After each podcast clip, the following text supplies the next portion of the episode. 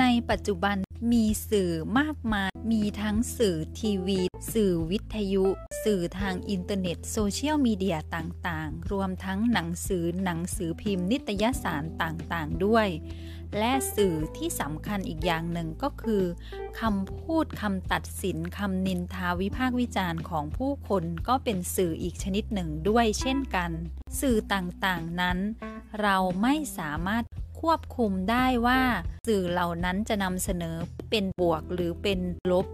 สื่อนั้นอาจจะเป็นทั้งสื่อที่ดีหรือไม่ดีก็ได้ แต่เราสามารถเลือกรับสื่อต่างๆ อย่างชาญฉลาดและใช้สติปัญญาพิจารณาที่สำคัญตัวเราเองนั้น ก็เป็นพลังงานชนิดหนึ่ง ตัวเราเองนั้นก็ เป็นสื่อชนิดหนึ่งได้เช่นกัน เราสามารถที่จะสร้างตัวเองให้เป็นสื่อที่ดีสื่อที่สร้างสรรค์ก็ได้